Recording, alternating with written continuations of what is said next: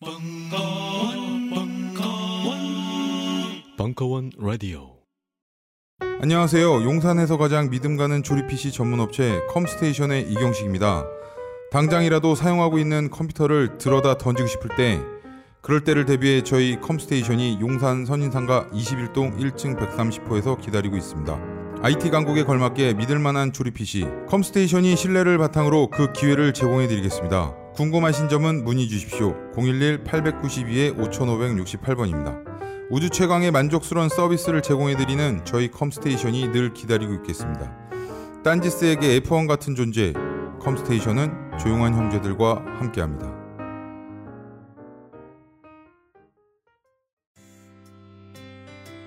누구나 과학을 통찰하는 법. 정인경. 2016년 11월 14일 강연. 예, 안녕하세요. 정인경입니다. 지난 토요일 날 광화문 광장에 나가 보니까 정말 내 강연이 문제가 아니라 이 대한민국의 정치가 변화해야 된다는 생각 때문에 과학에 대한 이야기지만 어떤 민주주의 우리가 가지고 있는 지금에 있는 이야기들도 좀 광범위하게 해볼까 하는 생각을 가지고 있습니다. 사진에 나와 있는 이쪽 왼편에 있는 이쪽은 육화 히데키고 저쪽은 이상이에요. 이상 뒤편에 있는 사람은 박태원이거든요. 이 사진이 왜 쓰였냐 나왔냐면 제가 이 과학을 읽다 책 그 전에 뉴턴의 무정한 세계를 썼어요. 근데 뉴턴의 무정한 세계를 썼는데 거기서 가장 그 모든 사람들이 인상적으로 봤던 부분이 제 맨 마지막에 이상하고 육과 히데키를 비교하는 그런 대목이 나와요.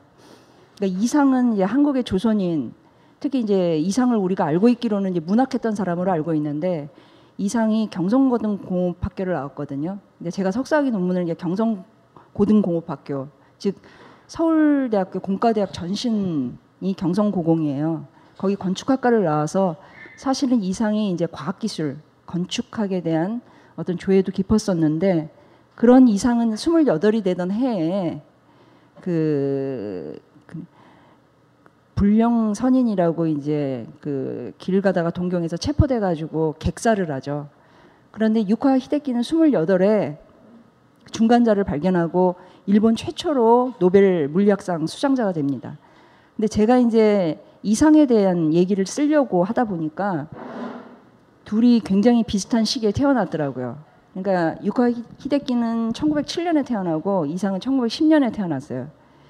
그랬을 때 이제 굉장히 그 드라마틱한 삶의 비교가 되더라고요. 하나는 조선 땅에서 태어나고 하나는 일본 그 식민지 본국에서 태어나서 이렇게 과학 기술을 했던 분위기가 다르다. 이 얘기를 이제 유턴이 무정한 세계에서 썼는데 이 얘기를 왜 하느냐? 제가 이제 한국에서 그 잘 나가는 좋은 대학이라고 하는 여기서 어느 대학이라고 딱 말씀 못 드리겠는데 그 다섯 개 정도 있잖아요. 스카이 있고 그다음에 포항공대 카이스트 이 다섯 개 중에 어떤 대학에서 저를 초대를 해서 강연을 했어요. 그래서 이 부분에 대한 이야기를 강연을 했는데 이제 제 얘기는 그거죠. 이제 조선의 과학기술자와 한국의 과학기술자 이렇게 삶이 달랐다. 얘기를 했는데 이제 강연 끝나고 났는데 그 좋은 대학에 있는 교수님이 그러니까 과학자죠. 한국에 진짜 잘 나가는 과학자가 이 얘기가 너무 불쾌하시대요. 그러면서 자기가 생각했을 때 왜 뉴턴의 무정한 세계 이 한국의 이 한국과학사 전공하는 사람들은 왜 한국의 과학기술이 잘 발전하지 않은 것에 대해서 왜 일본 탓을 하느냐 이렇게 공격을 하는 거예요. 그러면서 한국의 민족이 못나고 능력이 없어서 과학기술을 못한 거지 일본 식민지 지배 때문이 아니다 이렇게 말씀을 하시더라고요. 그러면 또 울컥하죠. 교수님이 이제 엄청 불쾌하시면서 자기는 내 논리를 이해할 수가 없다. 나는 그 세른이라고 그 프랑스하고 스위스 경계에 있는 입자 가속기 있는 거기 그 연구소에 가서 연구를 했는데 자기가 생각할 때는 그 한국과 일본과의 관계는 그 세른이라는 곳이 사실은 이탈리아 과학자들이 엄청 많이 와서 과학 기술을 한대요. 근데 이제 프랑스와 스위스가 주도적으로 하는 데서 이탈리아 과학자가 온 곳. 그러니까 무슨 얘기냐면 이탈리아라는 과학기술 정책이 잘 운영이 안 되니까 다른 나라에 가서 과학기술 연구하는 것 같은 상황으로 자기는 이해하겠다라고 이제 결론을 내시더라고요. 그래서 이제 제가 정말로 이제 학생들 질문도 하나도 못 받고 그 강연에 오면서 이 과학, 한국의 과학자, 과학기술자라는 사람들이 역사 의식이 이렇게 말이 안 되나. 정말로 우리가 이 해방 이후에 지금 뭐 근대화 과학기술이 이제 성장하기 시작한 게 뭐 100년 절대 안, 안 됐죠. 그 사이에서 이제 자라나서 아무리 과학기술자가 박정희 정권의 그 보수층들 절- 결집된 그런 의식을 갖고 있다 하더라도 자기 역사에 대해서 이렇게까지 무식한 거죠. 그런 그 강연을 이- 그것 말고도 몇 번을 하게 됐어요. 그러니까 유턴의 무정한 사계를 쓰고 나서 저한테 이제 과학기술자들이 이제 와서 강연을 해라라고 했을 때 이제 제가 강연을 하러 갔을 때 뭐 예를 들어 가지고 식민지 지배가 우리에게 일제 식민지 지배 받은 우리가 우리의 역사가 부끄러운 것이 아니다. 뭐 이런 그 프레젠테이션 자료를 넘겼더니 전화가 와가지고 프레젠테이션 자료가 마음에 안 드니까 없애라. 이거 이게 정말 강연자한테 이렇게 이건 월권 침해죠. 그런 그 식민지 얘기를 안 했으면 좋겠다. 사실은 그 책이 한국 근대사의 과학기술과 그다음에 서양의 근대사를 같이 쓴 책이기 때문에 한국 근대사 얘기하지 말라라 이렇게 할 얘기가 없는 그런 책이거든요. 그런 주문도 막 받으면서 정말로 이제 한국에서는 한국의 과학기술자들은 과학기술만 하는 거예요. 뭐 그 이승환이 연예인은 연예인 노릇만 하지 왜 정치적 발언을 하느냐 이렇게 얘기를 공격을 받듯이 한국의 과학기술자도 과학기술에 대한 연구만 하고 과학기술 얘기만 하지 너희들이 무슨 사회 참여를 하고 정치 얘기를 하느냐 이렇게 하잖아요 한국에. 이게 정말로 과학기술을 한 분하고 인문학 한 분하고 이제 딱 나눠져 가지고 이런 상황을 이제 몇 번 경험을 하면서 제가 이제 이 책을 이제 구생을 하게 됐습니다.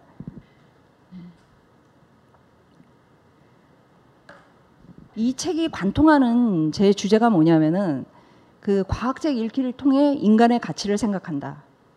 그러니까 과학 하면은 사람들이 뭐 세계에 대한 어떤 객관적이고 가치 중립적인 지식 이런 얘기만 하고 인간에 대한 이야기를 안 하는데 저는 이 문제를 정말로 꼭 제기를 해야겠다는 생각이 드는 거예요. 그러니까 과학이 자꾸 가치 중립적인 지식이라고 얘기를 하니까 자기가 전혀 책임지려고 하지 않고 우리는 과학 뭐 기술 연구만 하면 된다 이렇게 생각하는데 사실은 과학이라는 어떤 사실과 가치가 연결되어 있다 이런 주장을 하고 싶어서 제가 이 책을 썼어요. 그래서 처음에 이제 책이 시작을 할 때 까미 얘기를 합니다. 그 어, 사실이 중요하냐 인생에서 어? 가치가 중요하냐 이런 얘기를 하면서 이제 사실과 가치에 대해서 서로 이렇게 그 논쟁을 하다가 그런 문제 제기를 하면서 사실 과학이라는 사실이 사실 인간의 삶에 굉장히 영향을 미친다 이런 얘기를 제가 이제 주장을 끌고 나오는데 과학책 읽기가 인간의 가치를 생각한다 해서 과학책 읽기의 과학은 사실에 해당이 되고 인간의 가치를 저는 민주주의라고 요새 가장 우리의 이 관통하는 민주 이것도 민주주의도 가치거든요. 뭐 예를 들어 가지고 뭐 인간이 존엄하다. 국가의 주인은 뭐 국민이다. 이게 사실은 사실이 아니라 가치라는 거죠. 이렇게 다른 사람들이 이 과학이라는 사실을 분리시키고 있는데 그 문제를 좀 더 이제 큰 그림에서 제가 얘기를 해보려고 지식이란 무엇인가 인간의 삶에서 중요한 철학적 문제 이 비트겐슈타인이 얘기를 한 거거든요. 세계는 무엇인가 그리고 우리는 어떻게 살아야 하는가 뭐 여러 가지 문제가 있죠. 그렇지만 이제 인간이 지구에서 출현하고 난 다음에 이 가장 알고 싶어 왔던 것이 정말 세계는 무엇인가 해가 뜨고 뭐 달이 뜨고 이것도 세계는 무엇인가거든요. 그런 걸 토대로 해가지고 달력도 만들고 이제 농사도 짓고 그 다음에 이제 얘기되는 게 우리는 어떻게 살아야 되는가. 이 정치, 경제, 사회, 사회과학, 인문학 다 여기 해당이 되는 건데 그래서 이제 지식은 두 가지로 나눌 수 있다. 사실하고 같이 이제 좀 명료하게 얘기를 하면 사실은 과학에 해당되고 그 다음에 가치는 철학에 해당된다. 그러면서 이제 제가 책 읽기를 어떻게 할 것인가라는 문제 제기를 해요. 그러면서 우리가 왜 과학 공부를 하는가? 근데 앞서서 얘기했던 두 가지 문제가 있죠. 과학은 세계는 무엇인가에 대해서 알려준단 말이에요. 근데 이 과학 공부를 하는 이유는 결국은 우리는 어떻게 살 것인가에 대한 답을 얻기 위해서 사실 과학 공부를 한다는 거죠. 우리가 과학 공부를 하는 목표, 지식 그 자체에 있는 것이 아니라 그 지식이 왜 중요한지를 알고 자신의 삶과 연결해서 생각하는 법을 터득하기 위해서 과학 공부를 한다.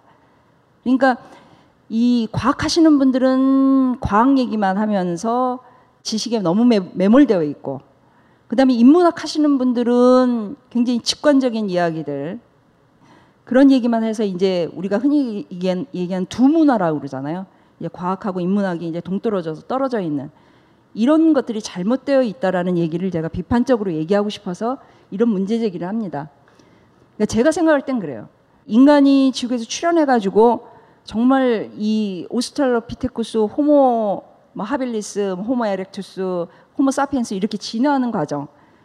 결국은 문제는 인간의 삶이거든요. 어떻게 살 것인가의 문제라는 거죠. 근데 이제 한국에서는 이 과학이 막 하늘에서 뚝 떨어진 것처럼 지식, 응?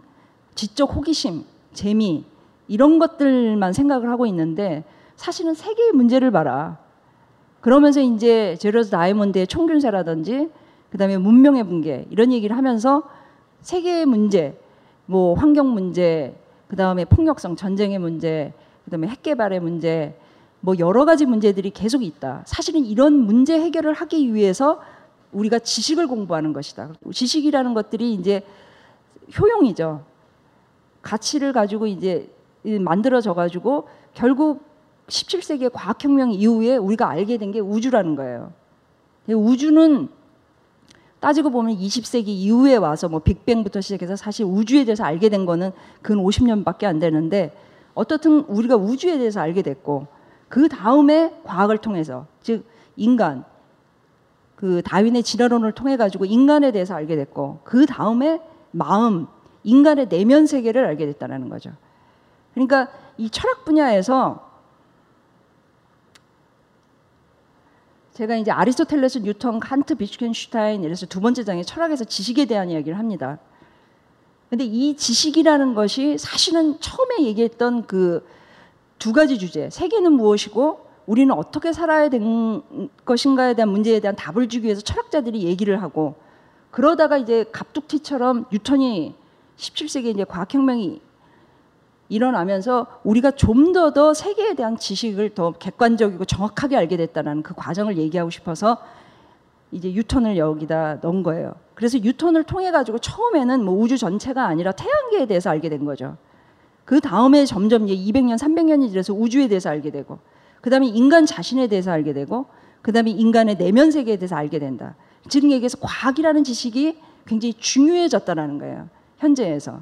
그래서 다시 이제 처음에 들어가서 이 철학에 대한 이야기를 왜 하기 시작했냐면 아까 얘기했지 정말 하늘에 뚝 떠진 것처럼 과학이 생각을 해서 이 과학이라는 것도 전체 지식 체계에서 부분 어떤 부분을 차지하고 있는 것이다.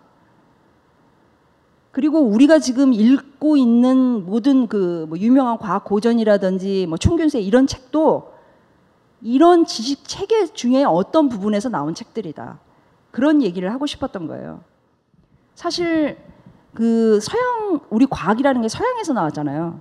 그래서 서양 철학에서 과학이 출현하고 나서 굉장히 철학에도 영향을 크게 미쳐요. 그리고 이제 칸트는 제가 생각할 때 뉴턴이 없었으면 칸트도 나오지 않았을 것이다. 이렇게 얘기를 하는데 그 다음에 이제 비트겐슈타인이 이제 20세기 분석 철학을 얘기하는데 비트겐슈타인이 거기서 이제 얘기하는 게 뭐냐면 앞서 얘기했던 가치와 사실을 분리시켜요. 사실은 과학이 얘기한다. 그리고 가치는 뭐 올바름이라든지 뭐 행복이라든지 뭐 여러 가지 그런 수많은 가치는 말할 수 없는 것이다. 그래서 말할 수 없는 것은 침묵해라. 비트겐슈타인 아주 유명한 말이 나오거든요.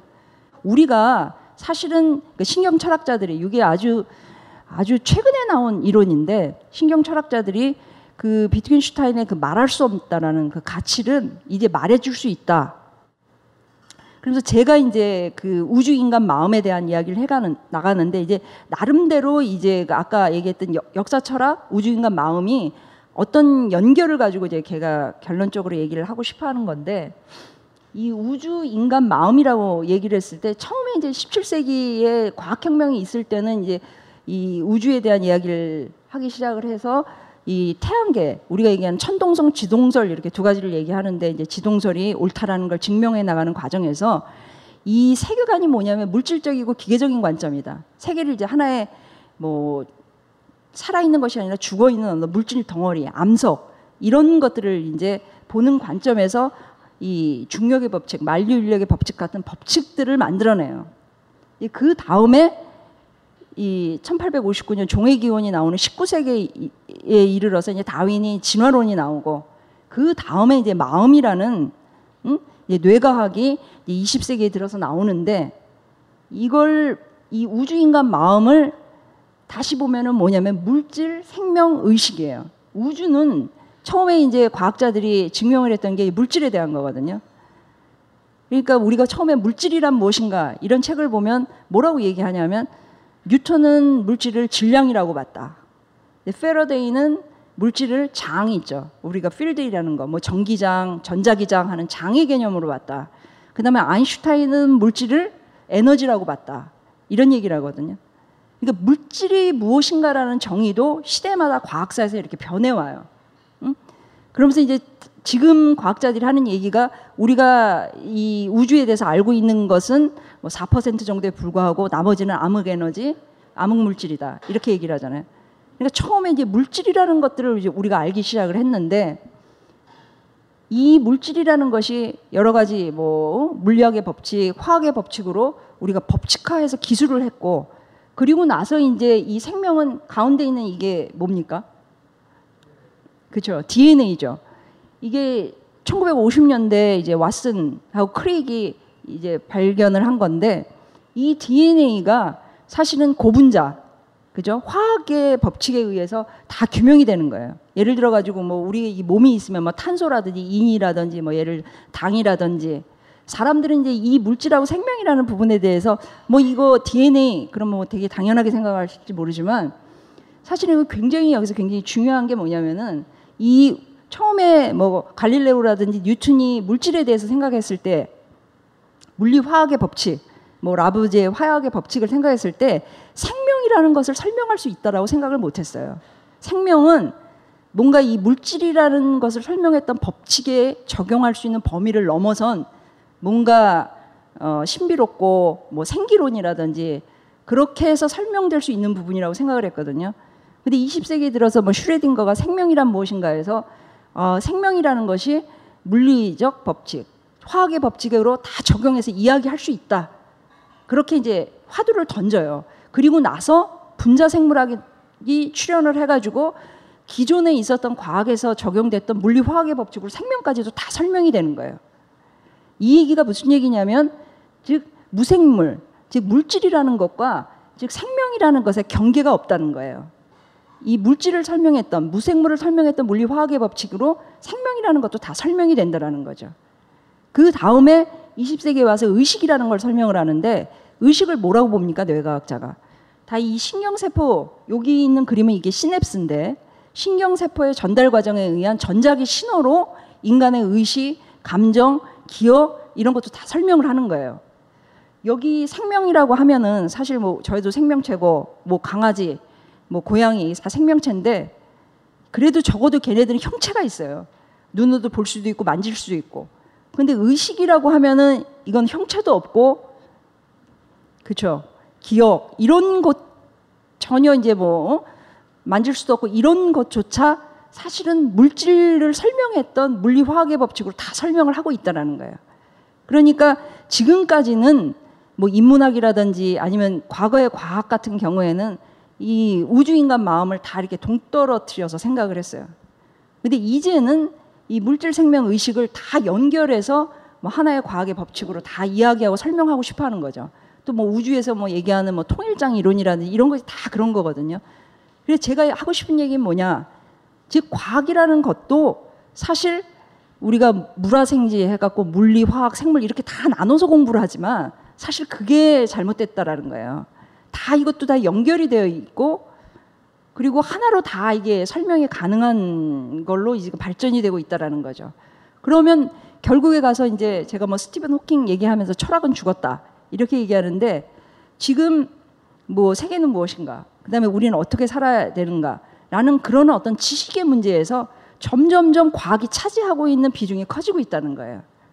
특히 이제 더 이제 나가기 시작하면 이제 의식에 대한 얘기로 가면은 얘기가 더 이제 철학의 부분까지도 이제 얘기가 되는데 과학책 읽기를 통해 가지고 우리는 인간의 가치를 말하고 싶어 하고 인간의 가치를 생각한다. 이제 그 주제가 지금 여기에 나와 있는 겁니다.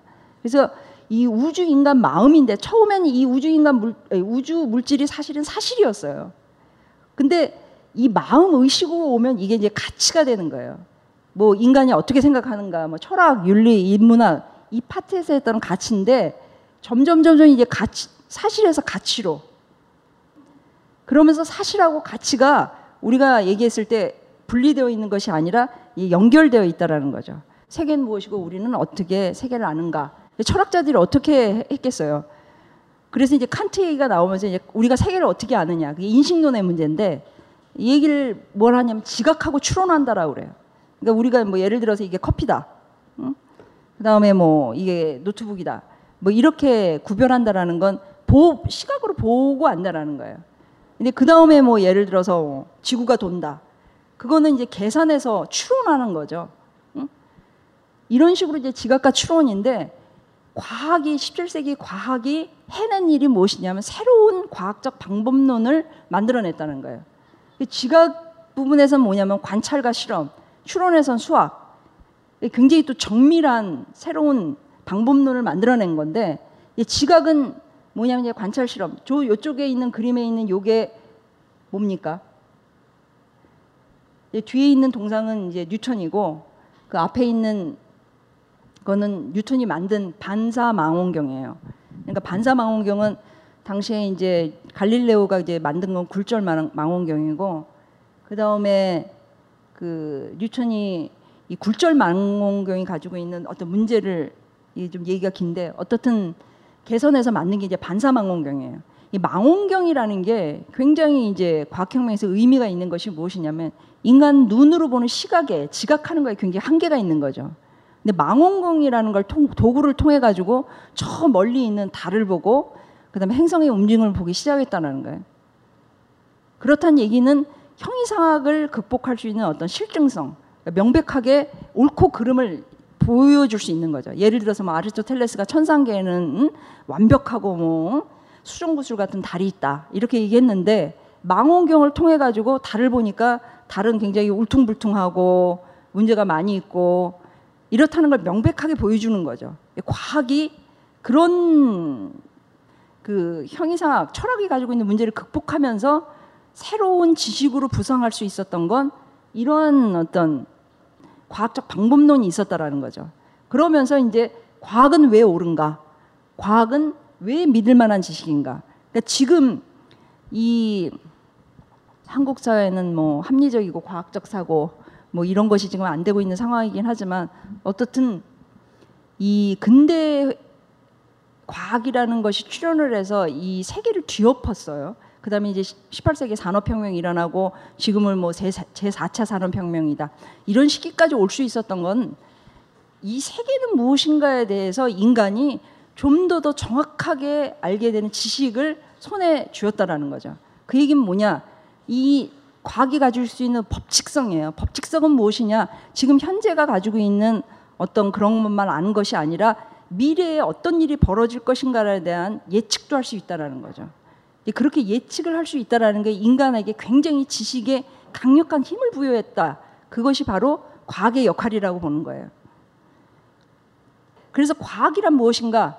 라고 얘기했을 때 이제 과학자들이 하는 거, 뭐 과학 철학자들이 하는 얘기가 증거를 기반으로 한 최선의 설명으로서의 추론이다. 그래서 이제 과학이 바로 실제 하는 세계를 대상으로 하고 있고, 그리고 그것에 대한 가장 그 얘기되는 게 앞에 얘기했던 증거, 그 다음에 뒤에 있는 추론이에요. 그래서 이 지금 현재 뭐 빅뱅 이론 얘기를 하면은 뭐 아주 뭐 우주 배경 복사 그림 같은 걸 보면은 아주 정교하게 얘기해서 뭐 오차 몇 번, 몇, 몇, 몇 가지 이제 해서 우리가 지금 138억 년 전에 우주가 탄생했고 우리가 지금까지 이어져 내려와 가지고 뭐 지구가 이렇게 생겨나고 그다음에 그 다음에 인간이 출현했다라는 얘기까지 굉장히 정확하게 얘기할 수 있었던 건 이런 어떤 과학적 방법론에 의해서 사람들이 뭐 한마디로 진도 나간다라고 우리 얘기하죠. 옳고 그름을 명백하게 가르니까. 그러니까 그, 그 파인만이 얘기하잖아요. 과학이란 무엇인가라고 얘기했을 때 과학은 검증될 수 있는 지식이다. 그러니까 가설이 있고 그리고 나서 그 가설이 옳고 그름이라는 것이 실험을 통해 가지고 명백히 나와서 결론으로 이것이 옳다 옳다 옳다 그르다. 그래서 이제 진도가 나간다라고 얘기했던 부분들이 그런 것이고 그 다음에 이제 다윈의 진화론이 나오는데 사람들이 그런 얘기를 해요. 다윈의 진화론 얘기를 하면 사실 지금으로부터 한 150년 전에 나온 건데 아니 다윈의 진화론이 그 사실 따지고 보면은 뭐 뉴턴의 고전 역학보다는 더 쉬워 보이는데 왜 이렇게 응? 그한 나온 게 이렇게 뒤늦게 나왔는가? 그게 리처드 도킨스의 뭐 지상 최대의 쇼 그런 데서 이제 나오는 얘기거든요. 사람들이 심리적으로 인간이 진화했다라는 걸 받아들이기 힘들었다라는 거죠. 그 다윈이 하고 싶었던 일이 뭐냐면 그 뉴턴의 정신을 계승한다. 아까도 얘기했던 그 과학적 세계관, 그 인간을 물질적이고 기계적인 관점에서 보기 시작한 거예요. 그러니까 우리가 흔히 얘기했을 때 이제 종교적 세계관에서는 인간을 특별한 존재로 보는 거죠. 특별한 존재로 보는 것이 아니라 인간을 하나의 개체, 개체를 보면서 그 개체들이 어떤 식의 변화를 거쳐가지고 여기서는 생존을 위한 진화라고 얘기하는데 진화가 일어났는가를 이제 생물학적인 법칙으로 만들고 싶어서 하다 보니 자연 선택에 의한 진화론이라는 이론이 나왔다라는 거예요.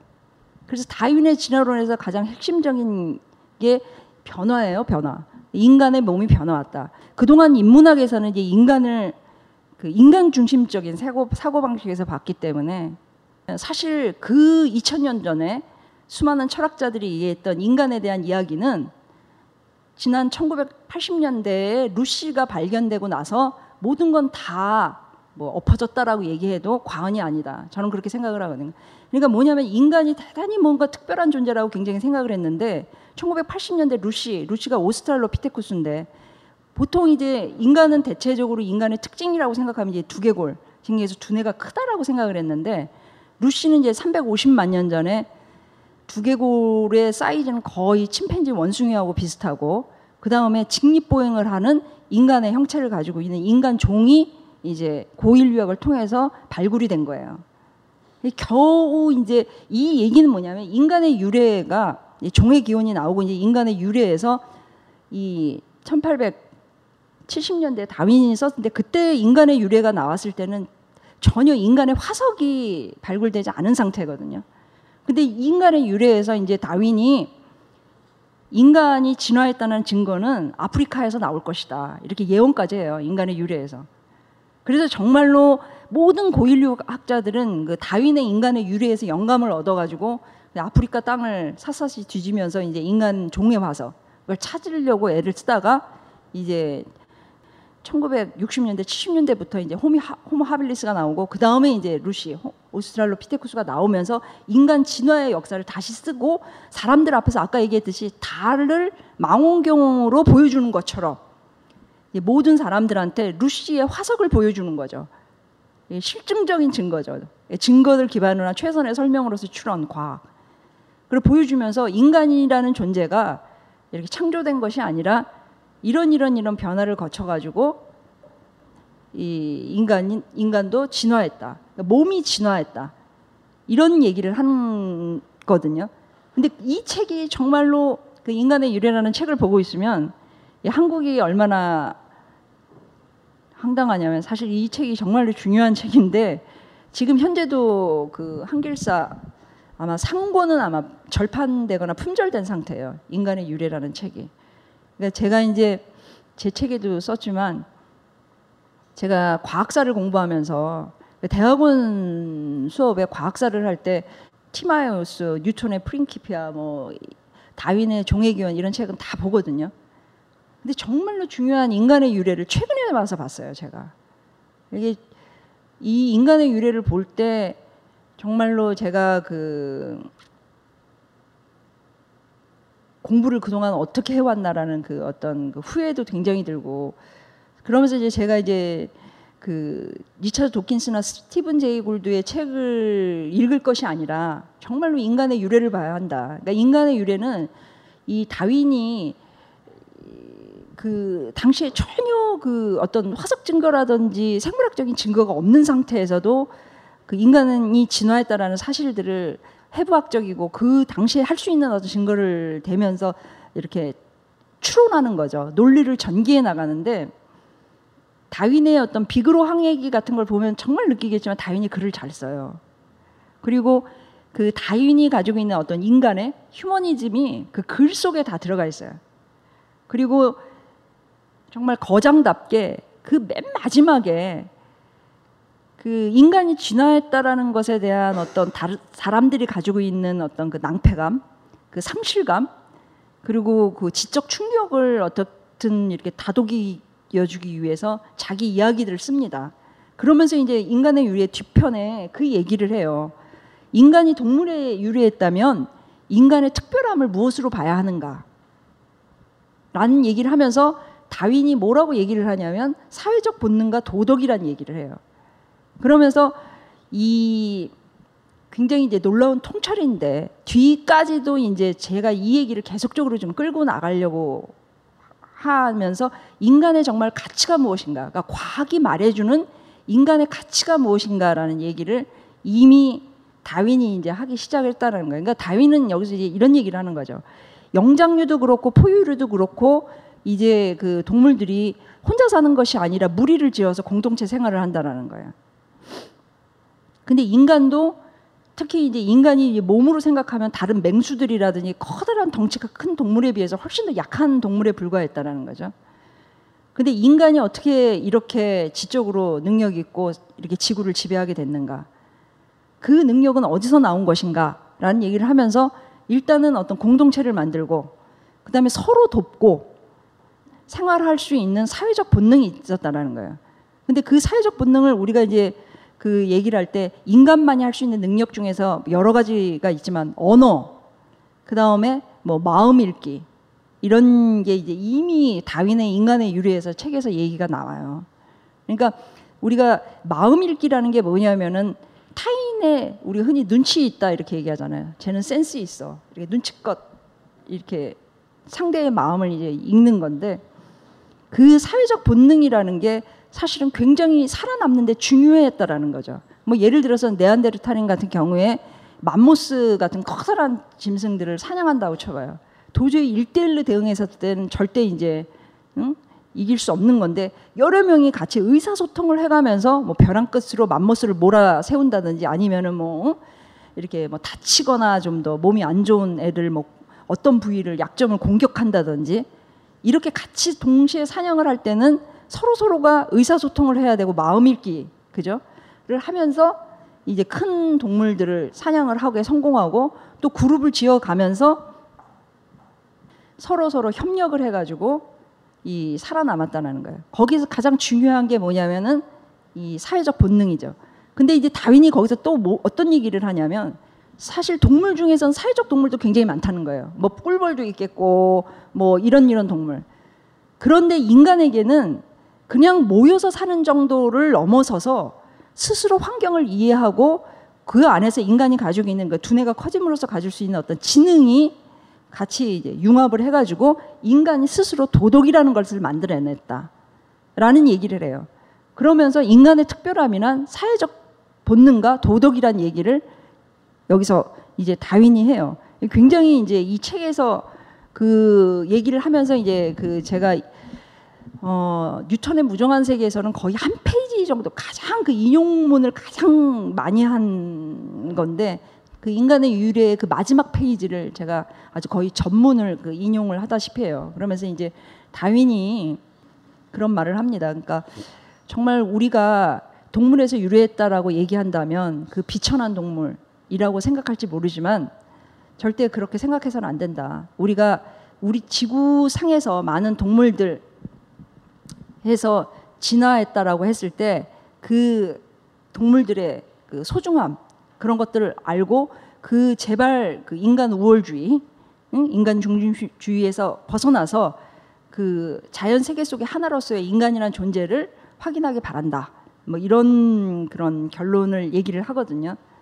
그러면서 이제 그 유래라는 단어 안에서도 겸허함이라고 할까 그런 걸 하면서 그래도 인간의 특별함이라는 것은 지금 이 과학을 하듯이 세계를 안다라는 거예요. 우리 존재를 객관적으로 알고 세계를 알므로써 스스로 자기 존재를 뭐 세계 속의 미미한 존재다라고 생각하는 것이 아니라 정말 겸손하게 우리의 인간의 가치를 알고 그다음에 세계 속에서 정말로 어, 이 공존하는 음?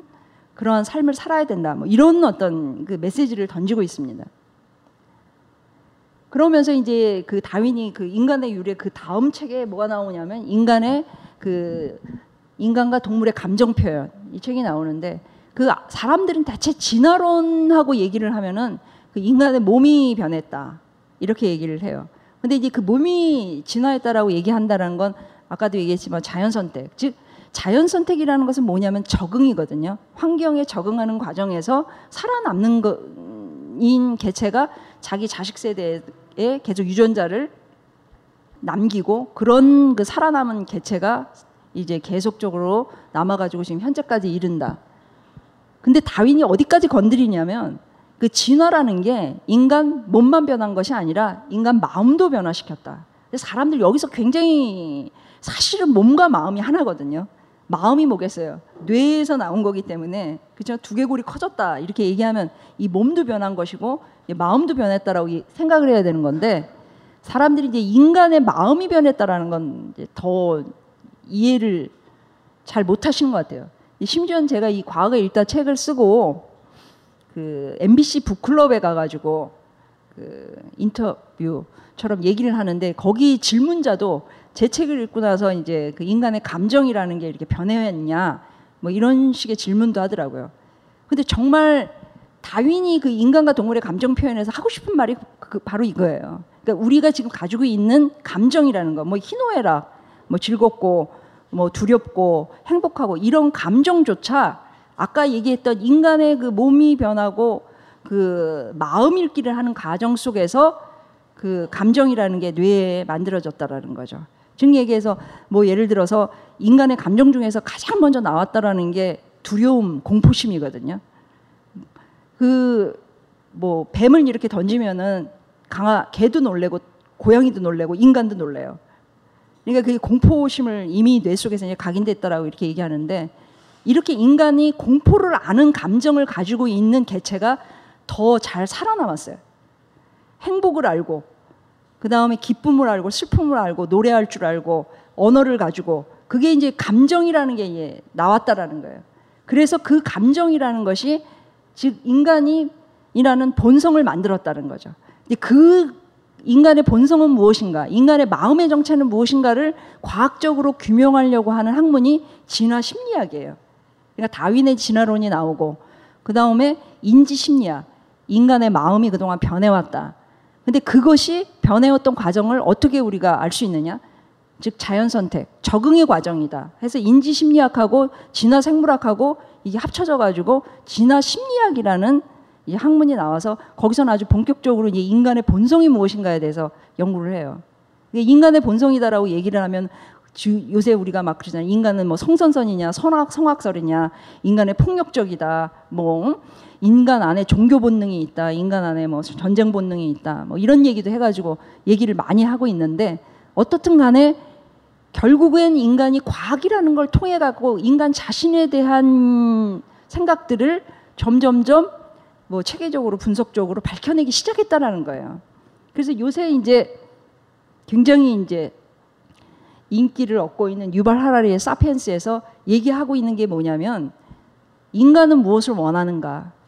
인간이 지향하는 가치가 무엇인가? 이제 그 얘기를 해요. 맨 마지막에 이제 얘기를 하면서 즉 이제 유발 하라리는 그 굉장히 이제 결론이 비극적인 거거든요. 그동안의 인간이란 존재가 다윈의 진화론을 바탕으로 해서 생물학적인 존재로서 인간의 역사를 그려내면서 우리가 생각했듯이 역사학이라는 게 뭐 대단하게 뭐 진보하고 뭔가 새로운 목표를 위해서 이렇게 발, 나아간 것이 아니라 굉장히 우연적인 사건에 의해서 이렇게 일어났고 그 과정 자체를 이렇게 역사학에서 살펴보면은 결국 인류의 목표, 즉 얘기해서 인간이 어떤 식으로 발전하고 방향을 가지고 나아가야 되는 방향조차도 우리가 인식하고 있지 못하다라는 얘기예요.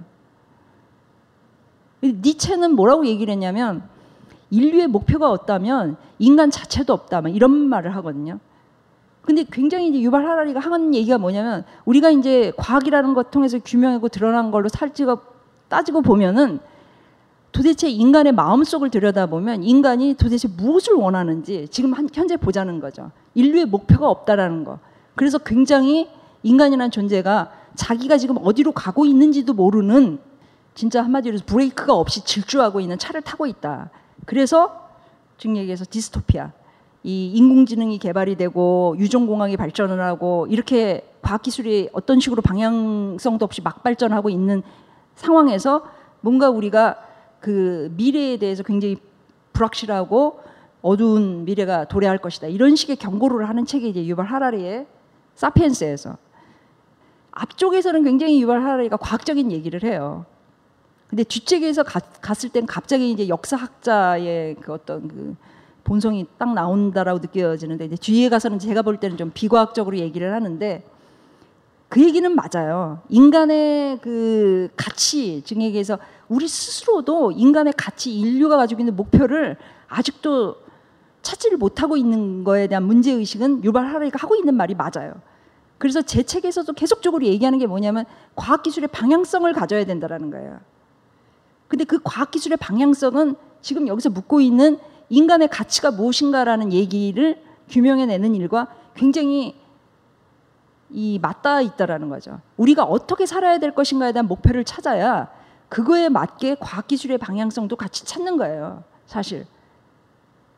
그래야 되는 건데 지금 이 부분 인간이란 존재에 대해서도 우리가 이해를 하지 못하고 있고 그러니까 다 이제 헛바퀴 돌듯이 이제 막 이제 이렇게 돌고 있는데 이제 제가 나름대로 이제 희망을 찾고 이제 얘기하고 싶은 것이 이제 뇌과학 마음이라는 거죠. 최근에 이제 신경 그 철학에서는 어떤 얘기를 하냐면 아까 얘기했듯이 인간의 존재, 즉 인간의 본성이 무엇인가라는 얘기를 할 때 우리가 얘기하는 인간의 가치라는 건 지금 올바름, 아름다운 행복, 뭐 비트겐슈타인이 얘기하는 말해줄 수 없는 것들 그런 것들, 뭐 예술, 종교, 윤리학, 미학 이런 것들이라는 거예요. 근데 그 가치라는 건 지금까지 인문학에서는 뭔가 대단한 게 있는 줄 알아요. 인간의 가치가 있는 줄 알았는데 사실은 이게 뇌에서 느낀다라는 거예요. 아까도 얘기했듯이 그 진화 심리학에서는 어떤 얘기를 하냐면 예를 들어서 살아가는 과정에서 그 남자를 보면은 근육줄 있고 이렇게 이런 남자를 멋있다라고 느껴요. 여자를 보는 아름다움도 미도 예를 들어서 얼굴이 대칭이고 그 다음에 뭐 우리가 흔히 얘기하는 S라인이라고 얘기하죠. S라인에다가 뭐 붉은 입술에다가 뭐 이런 거는 다산성이죠. 이런 관점들이 우리 뇌에 있다는 거예요. 이게 다 뭐 예를 들어서 유전자 복제 증액에서 자식을 잘 낳고 이 먹고 잘 살고 이런 것들이 우리가 생각하는 지금 현재 얘기하는 아름다움 이런 것도 우리 뇌 속에 다 들어가 있다라는 거예요. 이 인간의 가치라는 건 우리 생물학적인 존재로서의 몸을 떠나서 인간의 가치라는 게 따로 있는 것들이 아니라는 거예요. 근데 지금까지 뭐 인문학이란 에서는 뭐 인간의 감정 뭐 이런 것들을 얘기할 때 뭐 굉장히 이 과학 즉 생물학이라는 걸 동떨어져서 이렇게 얘기를 하는데 실질적으로 앞으로에 대한 모든 그 인간에 대한 이야기를 할 때는 정말로 제가 생각할 때는 생물학, 진화, 생물학, 뭐 진화 심리학 이런 것들을 토대로 해가지고 얘기를 해야 된다는 거죠. 그러면서 이제 그 유발 하라리는 인간의 가치가 방향성이 없다라는 얘기를 하는데 그거에 대한 반론으로 신경 철학자들이 뭐라고 얘기하냐면 인간은 이미 뇌 안에 방향성을 가지고 있다라는 얘기를 해요. 그러니까 그 다윈이 인간의 유래에서 인간만의 특별함이 무엇이 있는가라는 얘기를 할때 도덕이라는 얘기를 했어요. 도덕이라는 말이 사실은 뭐 윤리 도덕 그러면 어려운 말인 것 같지만 사실 옳고 그름이에요. 그러니까 그 인간의 뇌에 가치가 들어가 있을 때 옳고 그름이 이미 뇌 속에 있다라는 거예요. 인간의 옳고 그름이 무엇인가? 신경 철학자들이 얘기하는 건 뭐냐면 인간의 도덕적 직관이라는 걸 타고났다라는 거죠. 여기서 도덕적 직관이라고 얘기를 하- 하면 배가 고프고 굶고 있으면 나쁜 거예요. 우리가 가지고 있는 생물학적인 기본 욕구가 있잖아요. 뭐 예를 들어서 어, 식욕, 뭐 성욕, 수면욕 이게 이제 기본적인 인간의 욕구예요. 이런 것들이 만족이 되면은 옳은 거고 그런 것이 만족이 안 되면 그른 거다. 그리고 내가 이게 만족이 안 되고 있는데 우리가 아까 얘기했듯이 마음 읽기라는 걸 하잖아요. 굶주리고 있는 아이들을 보고 있는 것이 굉장히 불편한 거예요. 내가 굶주리는 경험들을 했기 때문에 굶주리는 는 아픔이 어떤 것을 알고 있기 때문에 그것이 이제 그런 것이 되고 우리가 그것이 바로 도덕적 직관이라는 거예요. 근데 그것을 신경생물학적으로 생리학적으로 얘기를 하면 근거가 되는 것이 무엇이냐면 인간 뇌 속에 거울 신경세포 우리가 그 알 수 있는 그 공감 뉴런이라고 얘기를 하죠.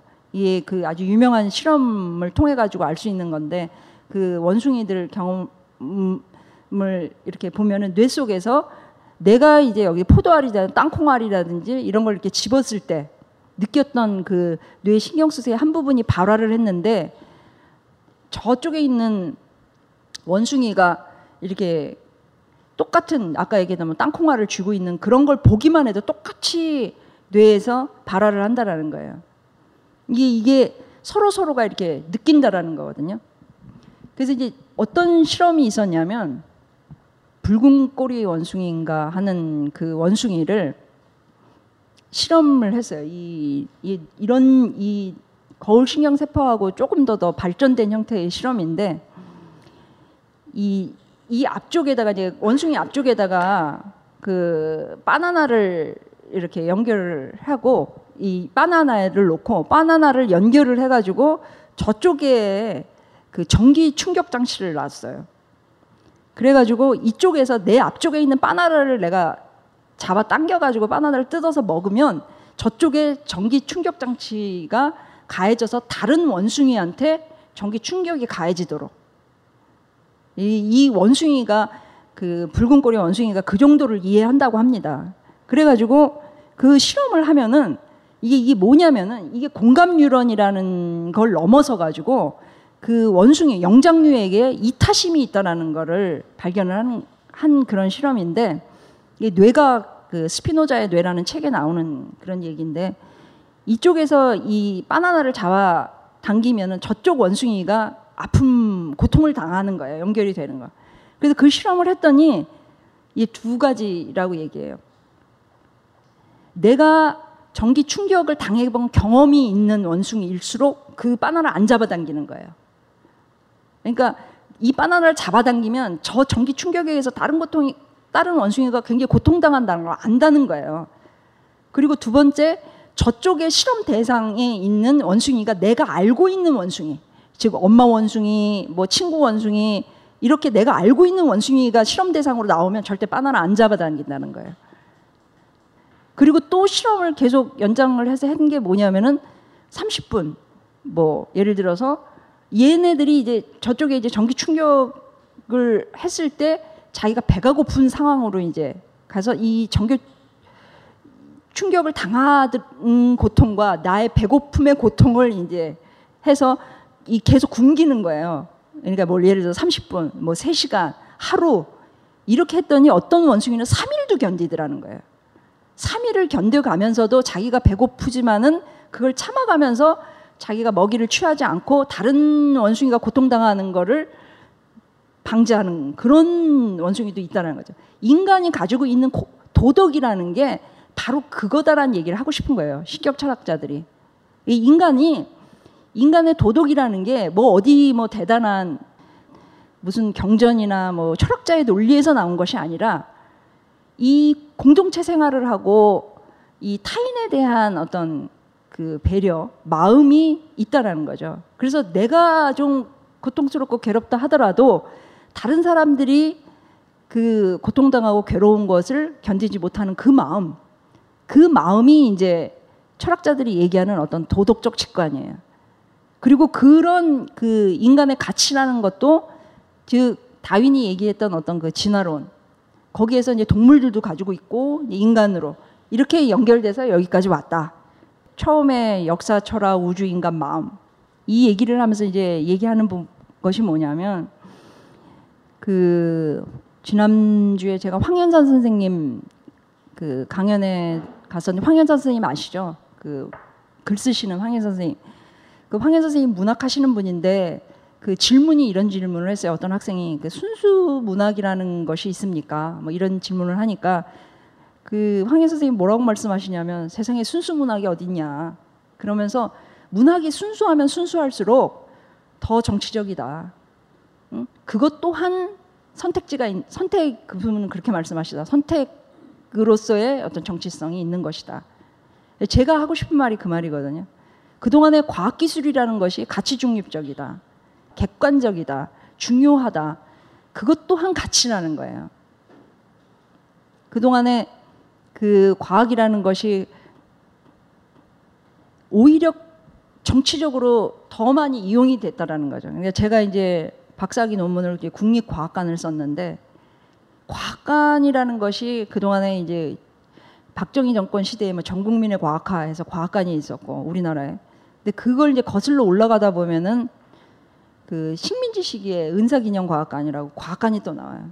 이 과학관의 역사를 이렇게 보면서 한국의 과학기술이라는 것이 얼마나 과학관이라는 걸 통해서 정치적으로 이용됐는가, 뭐 그게 이제 그 학위 논문의 어떤 주제였는데 사람들이 이제 과학이라는 것이 경제 도구로서 이 산업화를 뭐 발전시키고 뭐 그런 역할을 한다라는 한국 사람들은 그렇게만 생각을 하는데 사실은 역사 철학 그 우주 인간으로 끌고 오면서 저는 이제 과학이 알미다.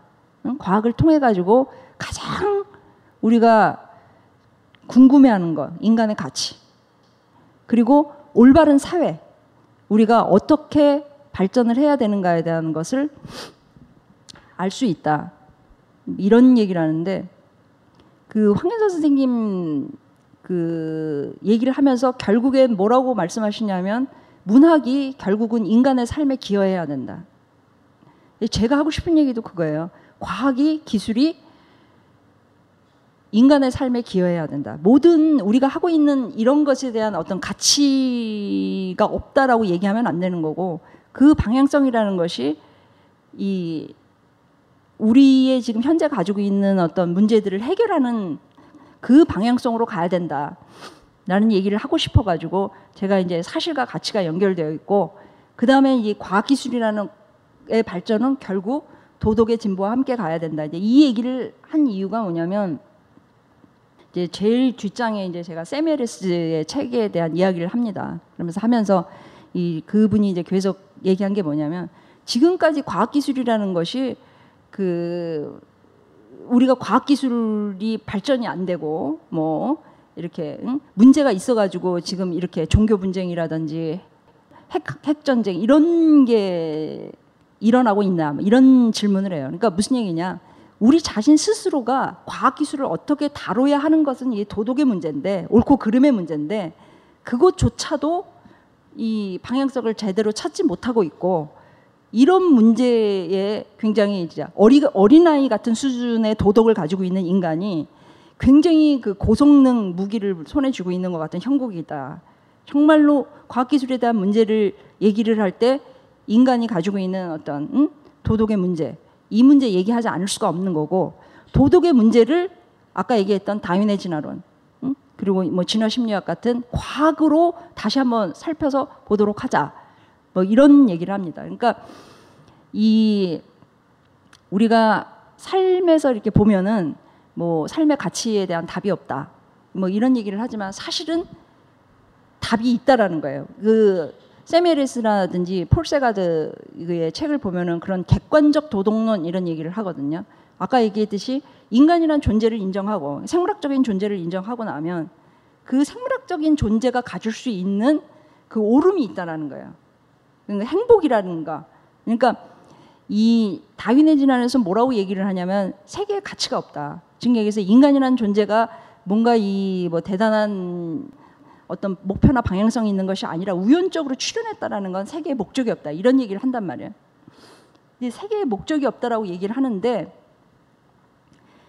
이 목적성을 어디서 찾아야 되냐면 인간이라는 생물학적인 존재로서 아까 얘 뇌의 각인된 가치로서 인간이 가지고 있는 목적을 충분히 찾을 수 있고 그것이 이제 뇌과학에서 얘기하는 어떤 객관적인 도덕론이다라는 얘기를 해요. 그러면서 이 뭐 앞쪽에서 얘기했던 뭐 민주주의 이런 얘기를 하는데 뭐 인간이 존엄하다. 이 헌법 몇, 몇 조에 뭐뭐뭐가 있다. 인간의 주권은 뭐 국민에게 있다. 사실은 이제 우리가 이제 뭐 제 4차 산업혁명 이런 단계에서 좀 더 더 미래 사회로 간다면 이 유발 하라리가 사피엔스에서 얘기했듯이 사실은 인간은 존엄하지 않다는 거예요. 인간 인간이란 존재는 그냥 지구에서 우연적으로 출현한 존재에 불과한데 인간이 그동안 인간을 존엄하다고 얘기했던 건 인간이 존엄하고 싶은 거예요. 그래서 이제 그렇게 뭐 헌법에도 규정을 하고 법 체계를 만들고 그다음에 뭐 근대 사회를 만들고 민주 사회를 만들었지만 이, 상, 이 과학이라는 걸 통해서 있는 그대로의 우리 자신들을 보고 즉 얘기해서 인간이 존엄하다는 것과 생물학에서 얘기하는 인간이 생물학적 욕구를 만족시키는 것이 행복이다라는 것과 사실은 일치하다라는 거죠. 그러니까 우리가 그동안 인문학에서는 이 토대 없이 사실에 대한 토대 없이 직관적으로 인간에 대해서 인간은 이런 존재다, 뭐 A라는 존재다, B라는 존재다 이렇게 얘기를 했는데 앞으로 과학에서는 있는 그대로의 뭐 우주 안에서의 우리 존재라든지 세계 안에서의 우리 존재라는 것들을 인정을 하고 그 안에서 뭐 진도 나간다 아까 얘기했던 진도 나가듯이 하나하나 하나 만들어 나가야 된다. 이 얘기가 무슨 얘기냐면 지금 현재 우리가 뭐 박근혜 정권 이러면서 이제 민주사회 우리가 인간이 주인이다 아니 국민이 주인이다 이런 식의 문제로 싸우는데 조금 있으면 인공지능의 시대가 되, 면 기계하고 싸우게 돼요. 그러니까 기, 기계하고 주인 자리를 놓고 싸우는 시대가 온다라는 거예요. 근데 정말로 그때 기계한테 인간이 존엄하다 이렇게 얘기를 하면 기계가 뭔지를 못 알아먹는다라는 거예요. 그건 인간들끼리의 얘기였고 앞으로 좀 더 더 이 지구상에서 생존을 하면서 부딪히는 여러 가지 문제들이 굉장히 많아진다라는 거죠. 그러니까 과학이라는 부분들이 제가 생각할 땐 그래요. 한국 사회 같은 경우는 인문학이 이렇게 커요. 정말 뭐 출판계 같은 경우 보면은 인문학 책이 훨씬 잘 팔리고 과학 제목 좀 팔리고 이러는 건데 제가 봤을 때는 정말 그 미래지향적인 건 뭐냐면 과학이라는 부분들이 세상 사람들이 많이 인지해야 되는 거고 그런 것들에 대한 것이 커지면서 이 사회 제도, 제도라든지 이런 것들도 변화해야 될 부분들이 굉장히 많다라는 거죠. 그저 지금 이 인공지능 얘기가 나오면 제가 이제 강연장에 갈 때마다 질문을 항상 받는 게 이제 이 인공지능 문제예요. 아까 뭐그 뇌과학에서도 얘기를 많이 했지만 인간이 감정이라든지 의식이라든지 뭐 자유의지 뭐 여러 가지 것들이 다 뇌에서 나오는 것들이거든요. 그랬을 때 제일 이제 무서운 게 뭐냐면 인공지능이 인간하고 똑같이 스스로가 판단할 줄 알고 감정도 가지고 있고 자유의지도 가지고 있는 그런 존재가 된다면 다들 십중팔구 다 인간, 인류가 멸망할 것이다 그렇게 내다보잖아요. 그래서 흔히 뭐 얘기하듯이 인공지능이 강한 인공지능, 약한 인공지능 이렇게 구분해서 얘기를 하는데 강한 인공지능은 이제 지금 얘기한 뭐 인간과 같은 어떤 인공지능이고 약한 인공지능은 지금 이제 컴퓨터에서 조금 더 발전해가지고 이제 이 정도인데 사람들이 이제 과학자들이 내다보기는 30년 안에 약한 인공지능 다 나올 것이다 이렇게 얘기를 해요. 그럴 때 우리가 강한 인공지능을 만들어내는 그런 상황에서 더더욱 도덕이 필요한 거예요. 그러니까 이 인공지능 만드는 사람들이 뭐라고 얘기하냐면 인공지능이라는 것을 우리가 이제 개발하기 시작하는데 그거야말로 권력자들이 독점을 하거나 아니면 상업적으로 아니면 이제 돈을 벌려고 이권으로 개입을 하기 시작을 하면은 정말 그게 99점 99대 1이 돼 버린다라는 거죠. 그러면서 기계가 정말로 인간의 일자리를 다 빼앗고 더 이제 디스토피아가 될 것이다 이렇게 얘기를 하거든요. 그럴 때 사람들이 인공지능의 개발만큼 윤리적이어야 하는 것이 없다. 그러니까 윤리적이어야 한다라는 거예요. 심지어 어떤 사람들이 여러 가지 대안에 그 윤리, 즉 도덕을 인공지능 안에다가 집어넣어야 된다. 얘네들도 이런 얘기를 함에도 불구하고 지금 현재 뭐 작년 같은 경우에 뇌과학자들이 전부 모여가지고 이렇게 큰 컨퍼런스를 했는데 거기서 의식이라는 것을 definition을 못했다라고 그래요. 그러니까 의식이 뭐냐? 컨셔스니스 뭐 이런 그 우리가 지금 자아라고 얘기를 하잖아요. 뇌에서 느끼는 내 자신이라고 느끼는 자아, 뭐 의식, 감정, 기억. 그 뇌과학이라는 게 그 뭐라 한 10년, 20년밖에 안 된 학문이라는 거죠. 지금 발전하기 시작한 학문이고 뭐라고까지 얘기하냐면 아직 뇌과학에서 인간이 가지고 있는 지금 뭐 의, 의식이니 이런 것들이 규명이 안 되었기 때문에 강한 인공지능도 만들 수가 없다 이렇게 얘기를 해요. 그러니까 이게 이제 이 과학기술이 같은 방향으로 가는 거죠. 인간에 대한 가치를 알면 알수록 더 인간이 가지고 있는 형태하고 비슷한 인공지능도 만들어낼 수 있다라는 거예요. 그랬을 때 그 과정에서 굉장히 가치에 대한 이야기가 나와야 돼요. 이게 윤리 도덕의 문제거든요, 사실. 근데 그 가치라는 건 도대체 어디서 나오는 거냐? 아까 얘기했지 인간의 뇌에 있는 건데 그 뇌에서 사람들이 이제 과학자들이 그걸 신경 철학이라고 얘기해요. 그러니까 신경 철학이라는 얘기는 신경 생물학하고 철학하고 붙은 건곧 얘기해서 과학하고 철학하고 즉 과학하고 인문학하고 같이 되어 있는 거거든요. 그 과학적 사실을 토대로 그 다음에 가치라는 것에 대한 가치 판단을 해서 우리 스스로 올바른 사회가 무엇인가에 대한 대안도 우리가 제시를 해야 된다라는 거죠. 그러니까 지금 현재는 그 말도 안 되는 그 전근대적인 어떤 그런 문제로 가지고 권력자들 정권과 뭐 정치 문제로 싸우지만 앞으로 우리가 우리 미래 사회에 대해서는 더 이제 그 공동체에 대한 어떤 믿음, 또 인간에 대한 믿음 이런 것들을 정말 지식이죠. 지식 플러스 자기에 대한 어떤 그 여러 사람과 함께 힘을 모은다. 그러니까 합의된 어떤 그런 관점을 가지고 연, 연습이죠. 훈련이 되어 있어야지 그렇지 않으면은 그 수많은 학자들이 예언했던 디스토피아. 그러니까 뭐 불보듯 뻔하다 이렇게 얘기를 한다라는 거예요. 인공지능 얘기가 나오면 나올수록 우리가 무슨 얘기를 과학자들이 많이 하냐면 인간이 무엇인가라는 얘기를 굉장히 많이 하게 된다는 거죠. 그러니까 예를 들어 가지고 우리가 뭐 직업을 얘기를 할 때 인공지능이 할 수 없는 일을 인간이 하게 되고 점점점 그 얘기를 할 때 도대체 그러면 기계가 할 수 있는 일은 뭐고 인간이 할 수 있는 일은 뭐냐? 인간이 할 수, 기계가 못하는 인간만이 할 수 있는 일은 뭘까라는 얘기를 많이 하거든요. 그러니까 뭐 전에 그 천문학 여기서 하는 이명현 선생님 강의를 들으면 무슨 얘기를 하냐면 외계인을 외계 생명체 얘기를 많이 하잖아요. 천문학에서는 외계 생명체 얘기할 때마다 인간이란 무엇인가에 대한 얘기를 한다라는 거예요. 이게 상대적으로 비교를 해서 기계 얘기를 하면 할수록 인간이란 무엇인가에 대한 이야기를 한다라는 거죠. 그러니까 정말로 우리가 기계처럼 사는 직업 기계가 하는 일을 하고 있는 인간답지 않게 사는 사람도 굉장히 많이 있다라는 거예요. 사실 그거에 대한 반성과 성찰이 굉장히 인공지능을 개발하기 이전에 정말로 인간이 얼마만큼 어떤 존재고 어떻게 살아야 되는가에 대한 이 정말 민주적인 고민이거든요. 그런 고민들 고민을 이 되어 있는 상태에서 그 다음에 인공지능이 인간에게 삶에 기여할 수 있는 인공지능을 만들어내야 되는데 그렇지 않은 상황에서 인공지능 개발이 잘못 갔을 경우에는 정말로 이제 인간이 지배당하는 상황까지 온다 이런 얘기를 많이 하는 거죠. 그래서 더더욱 그렇게 인간이란 무엇인가 이렇게 하면 정말 이건 과학적 질문이 아니라 기존에서 봤을 때는 인문학적인 질문인 거거든요, 사실. 저는 제 입장에서는 정말 과학 인문학적 질문이 뭐가 따로 있겠냐는 거예요, 사실. 다 같은 질문이고, 응? 우리가 그런 부분에 대한 아주 근본적인 뭐 벼랑 끝처럼 그런 상황에 지금 처해 있다라는 걸 사람들이 인식을 못 한다라는 거죠. 자기 존재, 자기 삶에 대해서. 그러니까 예를 들어서 이래요. 버스 운전사라든지 택시 운전사 예는 그게 이제 자율주행 자동차가 생겨가지고 운전사라는 직업이 다 없어질 거라고 얘기해요. 그럼 사람들이 굉장히 불안해요. 어, 버스 운전사 없어지면 어떡해? 이렇게 생각하는데 사실은 버스 운전사 하신 운전하시는 분한테 물어봐요. 당신 자식을 버스 운전사 시키고 싶겠냐고. 그러면 그분들 뭐라고 말씀하시면 내 자식은 버스 운전하는 거 원치 않거든요. 그렇다라고 한다면 버스 운전은 기계가 해도 되는 일이에요, 사실.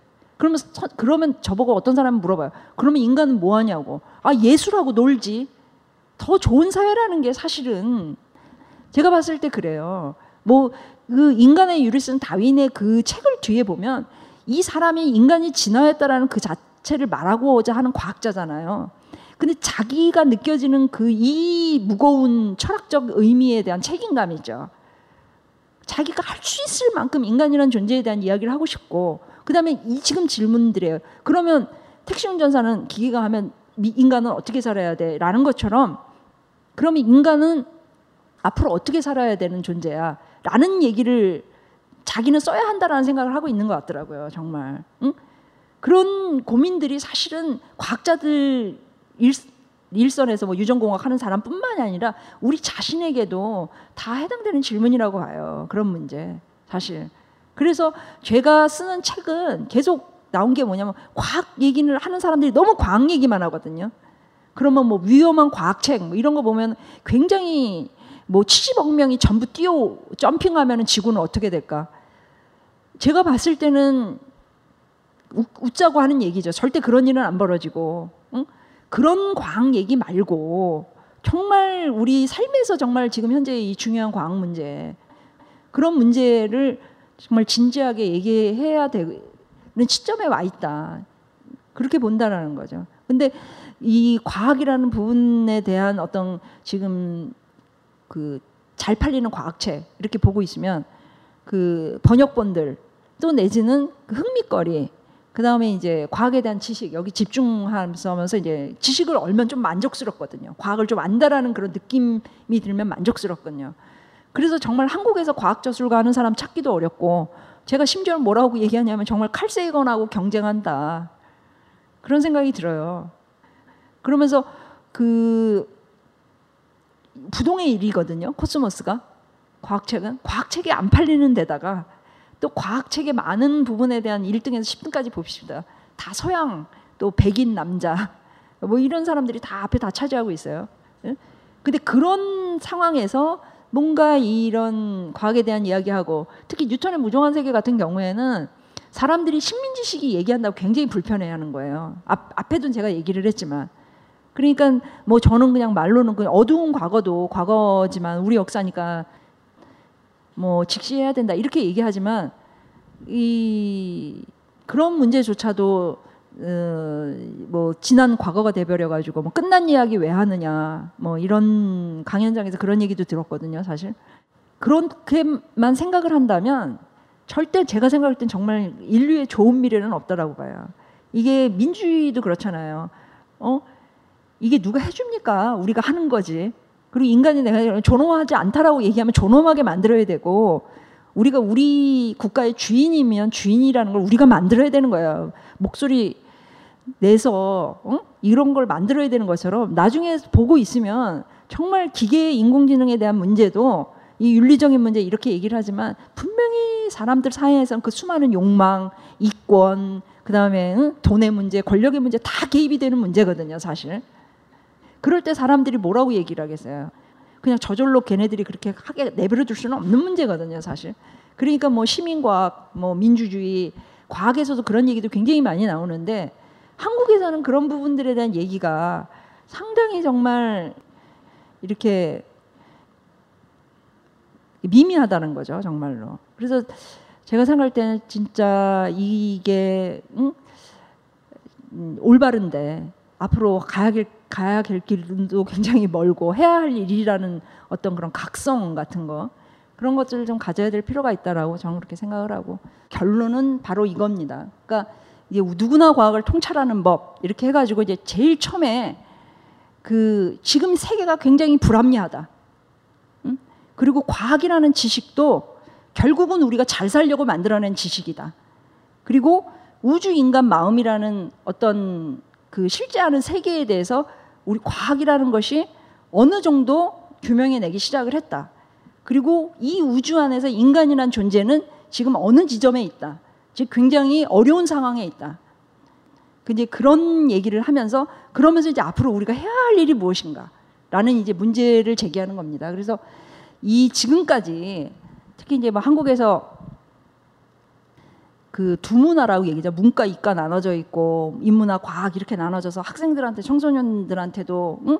굉장히 이제 전공주의라고 얘기하죠. 뭐 물화생지 나눠가지고 막 굉장히 부분적인 지식에만 이렇게 매몰되어 있는데 정말로 그럴 것이 아니라 이 과학이라는 공부를 통해 가지고 정말 인간의 가치, 우리가 앞으로 나가야 될 사회 이런 것까지 다 연관시켜서 공부를 시켜야 지금 가능하고 그런 식의 책도 많이 읽고 그런 이야기들 많이 할 수 있는 활성화되어 있는 그런 토론의 장도 만들어야 된다. 그래서 이제 뭐 누구나 과학을 통찰하는 법 그렇게 얘기하면서 세계는 무엇이고 우리는 어떻게 살아야 할 것인가는 이 질문들 그리고 올바른 삶이란 무엇인가라는 질문이 사실은 다 연결되어 있다. 그 얘기가 이제 결론 부분에서 사실과 가치라는 부분이 우리는 다시 연결되어 있기 때문에 그 과학적인 사고 방식 이라는 것은 바로 과학적인 사실을 토대로 거기서 올바른 가치 판단을 하는 그런 것이다. 이제 이런 식으로 이제 책에서 결론을 맺고 있습니다. 역사 철학이라는 그 인문학이라는 부분에서 문제를 던지고 그리고 이제 과학이 뒷부분에서 답을 주는 형식으로 그러면서 또 다시 이제 결론 부분에서는 결국에 가서는 삶의 문제를 개선하는 방식으로 가야 되지 않는가. 그래서 이제 앞쪽에서 얘기한 그 과학책 읽기가 인간의 가치를 말하고 민주주의를 말하고 결국에 가서 모든 게 그렇잖아요. 어, 삶의 주인이다.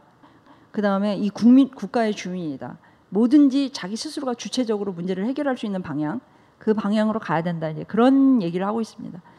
어떻든 제가 이 책을 쓰고 나가지고 그 여러 군데에서 이제 초청 강연이 좀 들어와요. 그래서 이제 고등학교 같은 경우도 이제 강연이 들어와서 이제 엊그제는 고등학교에 가서 강연을 했는데 이제 학생들한테 이제 얘기를 하다 보면 특히 이제 뭐 최근에 시국을 보면은 이제 우리의 희망은 10대에 있는 것이 아닌가 이런 생각이 들어가지고 특히 이제 제가 이 문이과 통합을 하면서 고등학교 1학년에서 저기 통합 과학이라는 걸 가르치거든요. 그래서 통합 과학이라는 과학 교과서를 제가 이제 한번 쭉 검토를 했는데 문제가 굉장히 많아요. 정말로.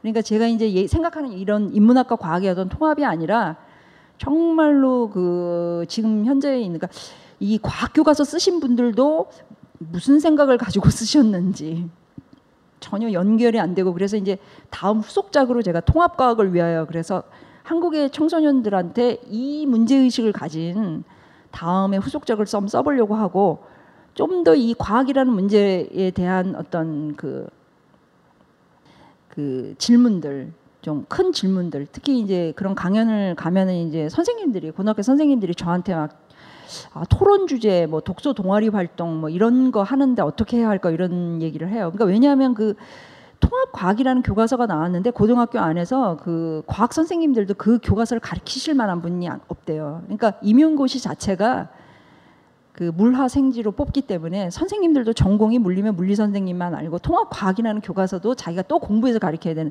판국이라 오히려 저한테 물어보면서 어떤 식으로 이제 통합 과학을 어떤 식으로 아이들한테 뭐 동아리 활동을 해야, 해야 좋겠습니까? 이렇게 물어보더라고요. 그래서 아, 이 책을 쓰고 나면서 조금 더 이제 괜찮으신 선생님들은 이런 식으로 연락이 오긴 하긴 하지만 아직도 그 시작에 불과하다는 이런 생각들이 굉장히 많이 들어요. 그래서 며칠 전에는 정말로 그 고등학교에 가서 강연을 하는데 이 얘기를 가지고 했어요. 그래서 강연을 가지고 했는데 처음에 애들이 다 졸아요.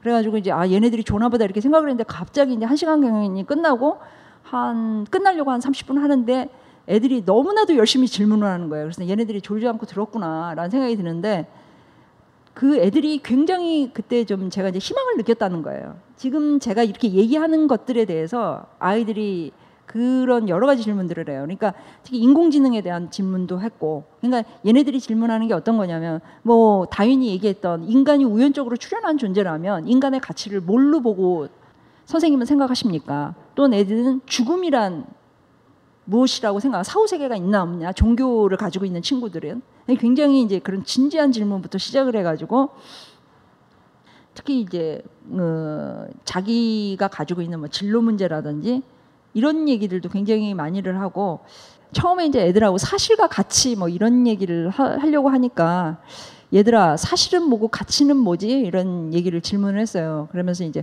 얘들아 뭐 예를 들어서 뭐 그 지구는 돈다 뭐 이러면 그게 사실이야 가치야 그랬더니 애들이 사실이요 그러더라고.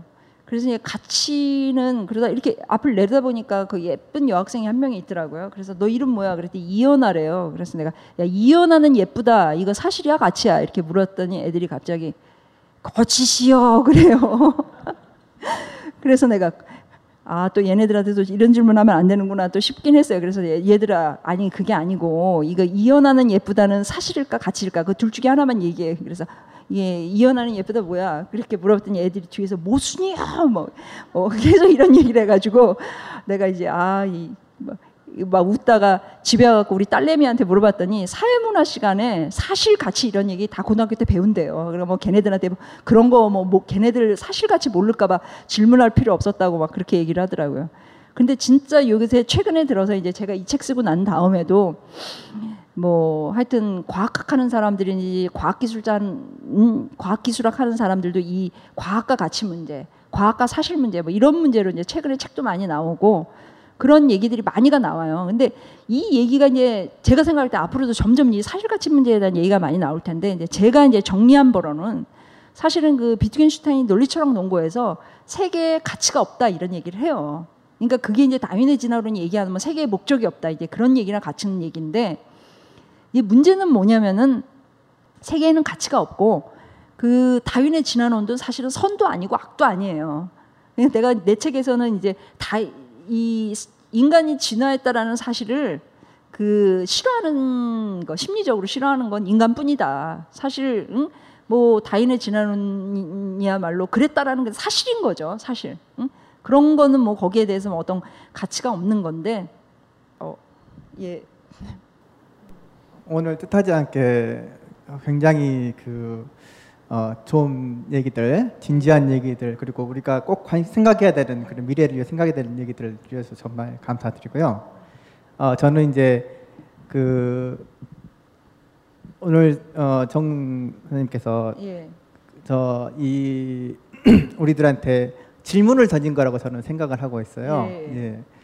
어, 그 동안에 우리가 겪어지 어, 생각해 보지 않았던 사실은 어떻게 보면은 일상생활에서 그 학교 다니면서 교과서로만 배웠던 그것들을 우리 삶에 어떻게 적용했을 때 또는 성적이라고 하는 틀에서 점수로만 어, 인식했고 이 세상을 살아가는 것이 점수로 결정된다라고 하는 것이 이, 그 중에 가장 대표적인 거가 수학과 그리고 뭐죠 이렇게 있는데 거기에 그것이 어떻게 우리 삶에 우리 가치에 연결될 것인가에 대한 그런 어, 근본적인 질문들을 던지는 주제라고 생각을 해서 이런 어, 기회를 주신 것에 대해서 굉장히 감사드리고요. 네.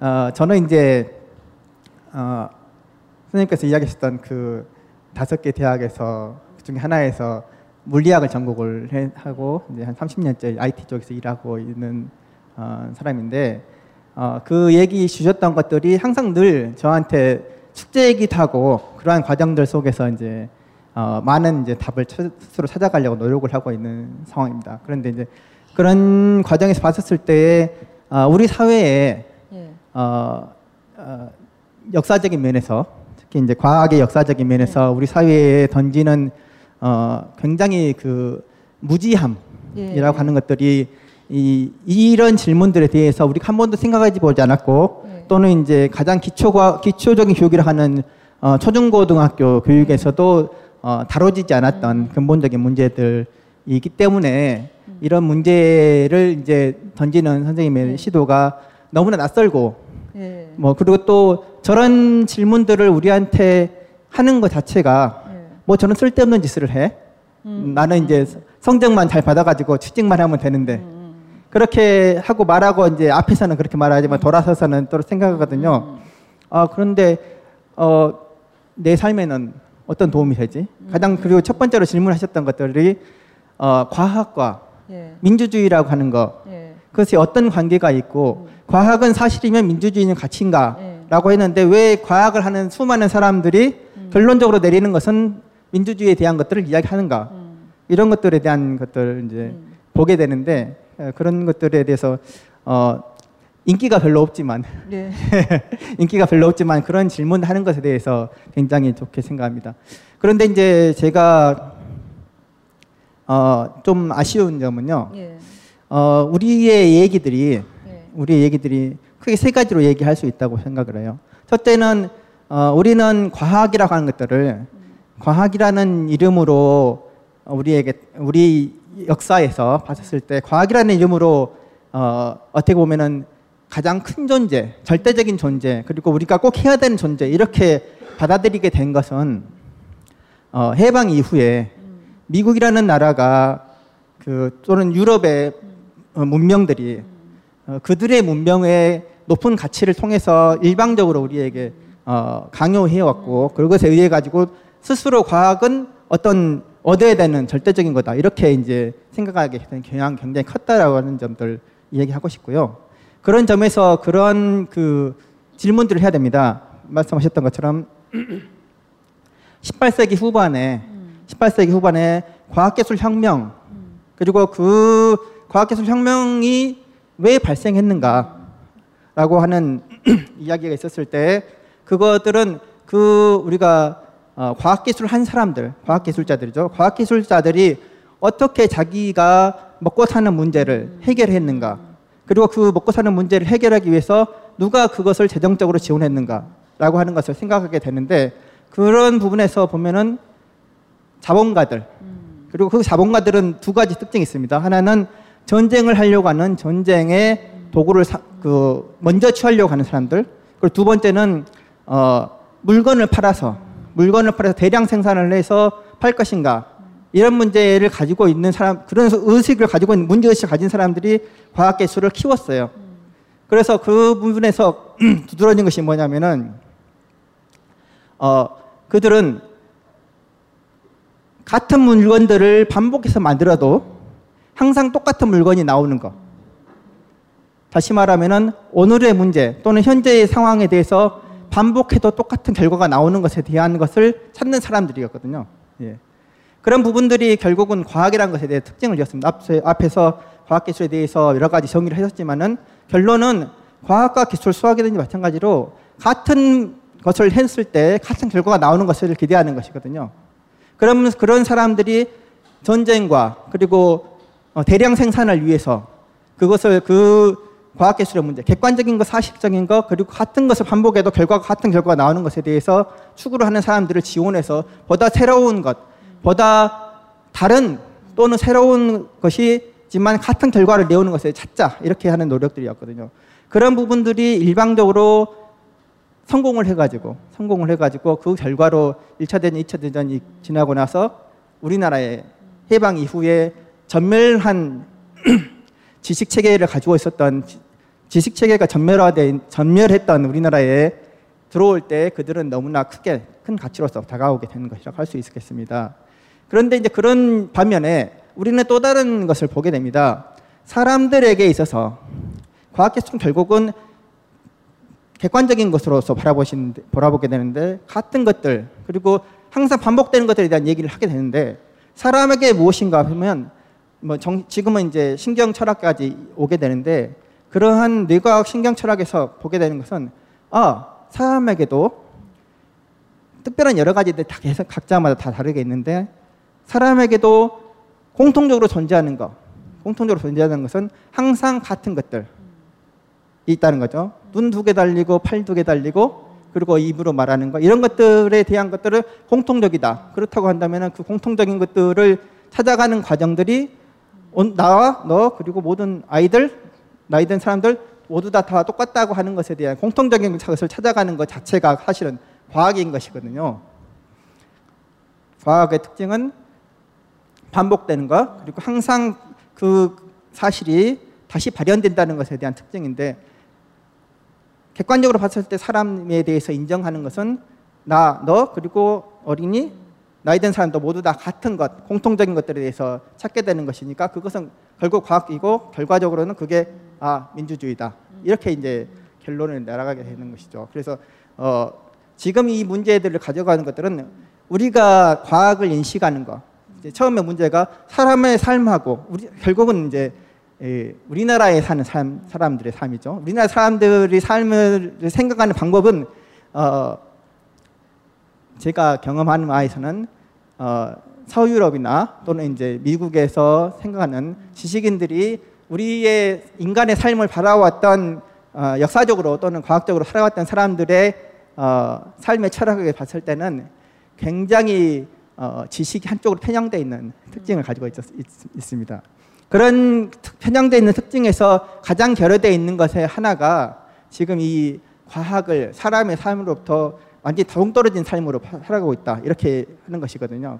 그런 측면에서 봤을 때에 지금 이제 우리가 가지고 있는 역사적인 지식의 편향성들 그리고 어, 과학을 너무 어, 삶과 동떨어진 형태의 점수 얻는 체계 또는 누군가가 돈벌이하는 체계 이러한 형태의 체계로서 바라보는 그러한 그 남의 것으로 생각하는 그리고 내가 누군가가 돈 가진 사람 권력 가진 사람 이런 사람들의 것으로만 생각하는 그런 형태의 의식을 예, 한계를 벗어나지 못하고 있는. 어떻게 보면은 아 과학. 그러면은 아 나의 일상적인 삶하고는 아무 관계가 없는.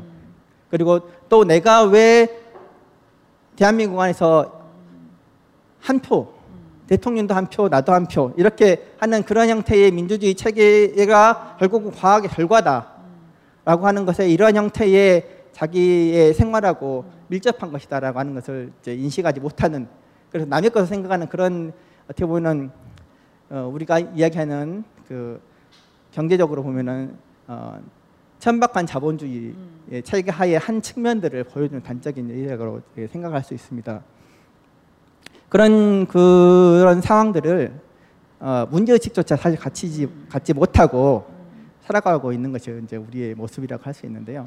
선생님께 선생님 책이 그런 부분들에 대해서 많은 좀 질문과 또 다- 각자의 그런 답을 좀 찾아주는 그런 계기가 되, 되면은 정말 좋겠다고 생각이 듭니다.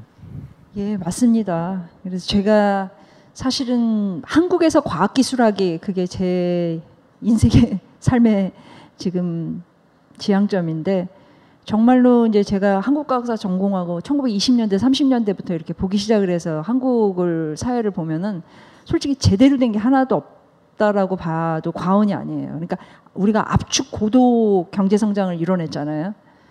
그러면서 아주 그 작은 일들 예를 들어서 먹고 사는 문제에서 자기가 취업을 해가고 진로를 어떻게 정하냐도 굉장히 쉽고 편하게라고 생각을 해요. 그러니까 지금 그 말씀하신 대로 이게 자기 삶의 문제로 진지하게 물어야 되는 거거든요. 뭐 예를 들어서 이런 거예요.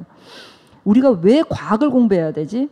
이게 이제 제가 계속 질문하는 거거든요. 그러니까 뉴턴의 무정한 세계에서는 한국 사람들에게 그 질문을 던진 거예요. 왜 과학을 공부해야 되지? 그 뉴턴의 무정한 세계는 역사적인 측면을 얘기하고 싶었던 거고요. 지금 이 책에서도 왜 한국 사람들 왜 과학을 공부해야 하지? 그걸 철학적인 측면에서 얘기하려고 했던 거예요. 그래서 사람들이 우리 삶에서 정말로 과학이 필요하다라고 느끼고 인식하려면 굉장히 고급스러운 차원으로 올라가요. 그리고 다들 이 생각하는 게 그냥 쉽고 편하게 그냥 먹고 살면 되지라고 생각을 해요. 인간이란 존재로 태어나서 내가 어떤 일을 정말 열심히 하고 목숨 걸고 또 내진 어떤 일로 돈벌이를 하면서 어떻게 살아가고 이런 것에 대한 고민들, 세계를 어떻게 이해하고 있고 정말 과학기술이라는 게 뭐 스마트폰 이것도 있지만은 우리가 세계에 대한 인식이 정말 변하게 된 거거든요. 우주도 그렇고 뭐 인간 자신에 대해서 뇌과학에 대해서 정말 지적 호기심이 있게 그런 것들을 보면서 아 내가 정말로 응? 지구에서 이렇게 태어나 가지고 뭔가 이렇게 하고 이렇게 사는구나 이런 것에 대한 것들을 별로 관심조차 두지, 두지 않으려고 하는 거. 정말 이 10대 애들한테 이런 얘기를 왜 하고 싶으냐면 이 문제 의식조차 없는 거예요. 그냥 대학 입시 잘 보고 독서 토론도 거의 뭐 자기소개서 아니면 생활기록부 잘 쓰려고 과학책 읽고 이런 현실이 너무나도 우리 세대가 잘못한 일처럼 저는 느껴져요. 그러니까 정치만 잘못된 것이 아니라 우리 자신도 그냥 먹고 사느라고 바빠가지고 진지하게 요새 그냥 인문학 열풍이라는 게 그거거든요. 사실 인문학도 책을 읽으면서 자기 자신을 돌아보는 거거든요. 그리고 그런 것들이 사실 정말 어렸을 때부터 독서 습관처럼 자기 자신에 대해서 돌아보고 응? 공감한 거 진짜 마음으로 느끼고 그러면서 이제 그걸 깨달음이라고 얘기하죠. 그런 걸 하면서 자기 인생에 대한 어떤 그 방향을 설정을 하고 이런 것에 대해서 또 그 안에서 다른 사람들하고 그런 식으로 대화를 나누고 이런 사회적 분위기 응? 그런 것들을 이뤄내고 같이 해야 하는데 그게 정말로 안 되니까 정말로 지금 정말 마음이 아픈 건 그 중고등 학생이에요. 중고등 학생 애들 가서 보면은 얘네들을 뭐 시험 기계로 만들어 가지고 과학을 전부 다 이제 뭐 문제풀이 이런 거 잘하고 이런 식으로 만들어내 가지고 뉴턴의 무정한 세계를 읽은 그 카이스트 학생이 그 독후감에서 그런 말이 나오더라고요. 나는 어렸을 때 영재교원을 다녔고 그러니까 공부 잘했던 거죠. 한국의 엄마들이 되게 좋아하는 스타일. 어렸을 때 초등학교 때 영재 교육을 다녔고 난 중학교 때 과학을 공부했다. 왜? 과학고등학교 가려고. 그래서 나는 과학고등학교 갔다. 그 과학고등학교 가서는 과학을 공부했다. 왜? 과학 카이스트 가려고.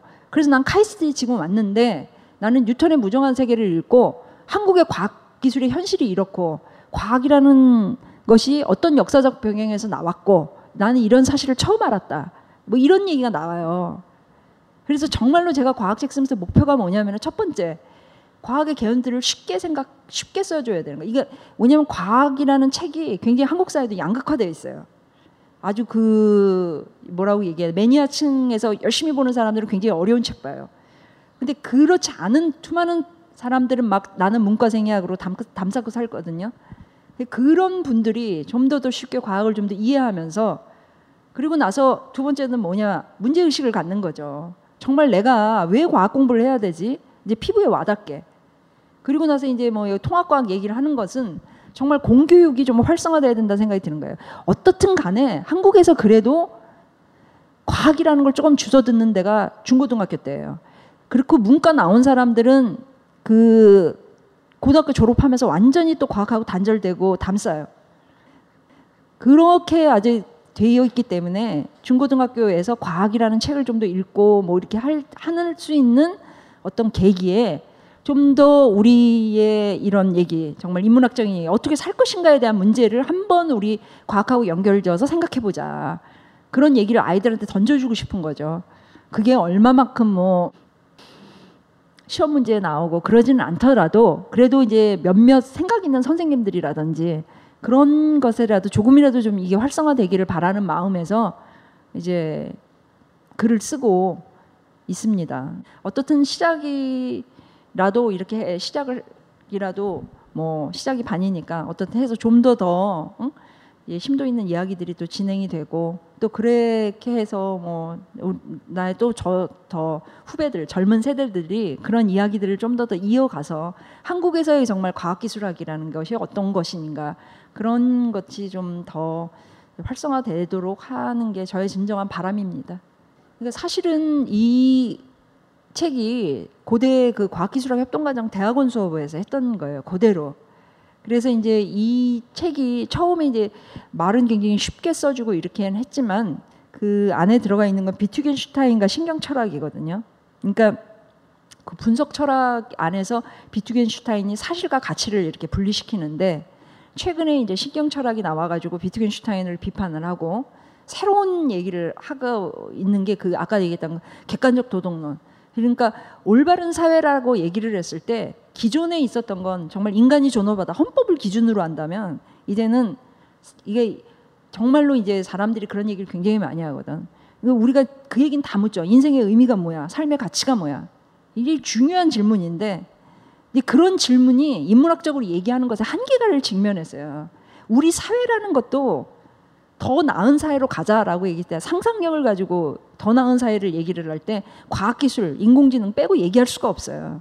그랬을 때 교육제도, 즉 정치제도, 경제 이런 거 다 혁신적으로 바뀌어야 된다는 생각을 되게 많이 하거든요. 예를 들어서 이런 거예요.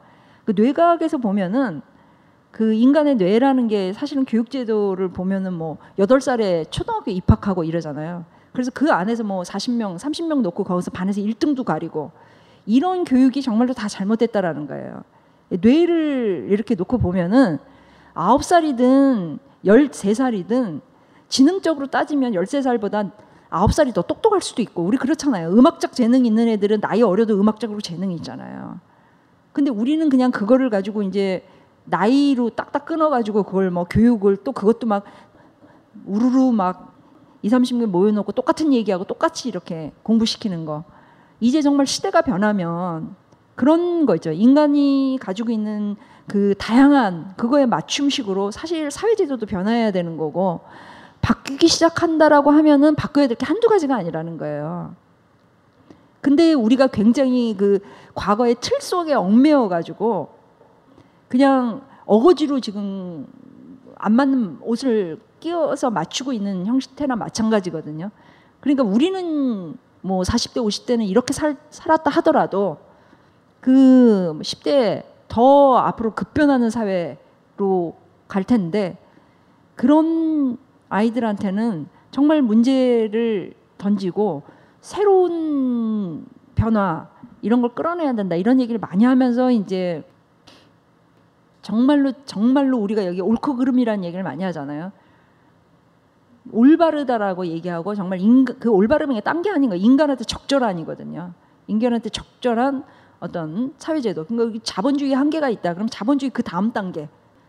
뭐 이런 얘기를 해야 되는 그런 상황인데 지금 먼 세상은 뭐 IS라든지 이 종교 문제라든지 뭐 그 다음에 굉장히 빈부격차, 가난 뭐 이런 그 아주 발목을 잡는 인구 증가 뭐 여러 여러 가지 문제로 다 지금 그 그게, 그게 바로 비과학적인 어떤 것들 때문에 일으키고 있는 문제들로 발목이 잡혀서 인류가 지금 앞으로 나가지 못하고 있다 그런 얘기들을 많이 하죠. 어떻든 시간이 많이 지났는데 음, 제가 뭐 다음에 후속작이 나오면 또 그런 것도 또 여러분들을 또 만날 기회를 또 갖고 또 많이 좀 성원해 주셨으면 감사하겠습니다. 예, 수고하셨습니다.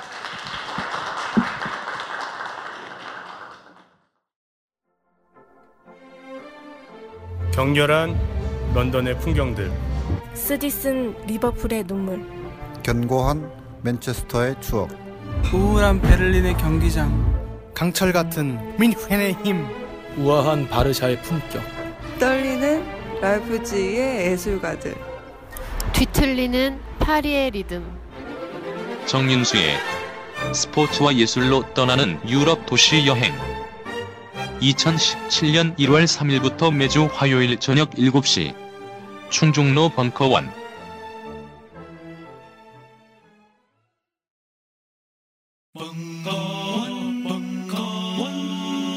벙커원 라디오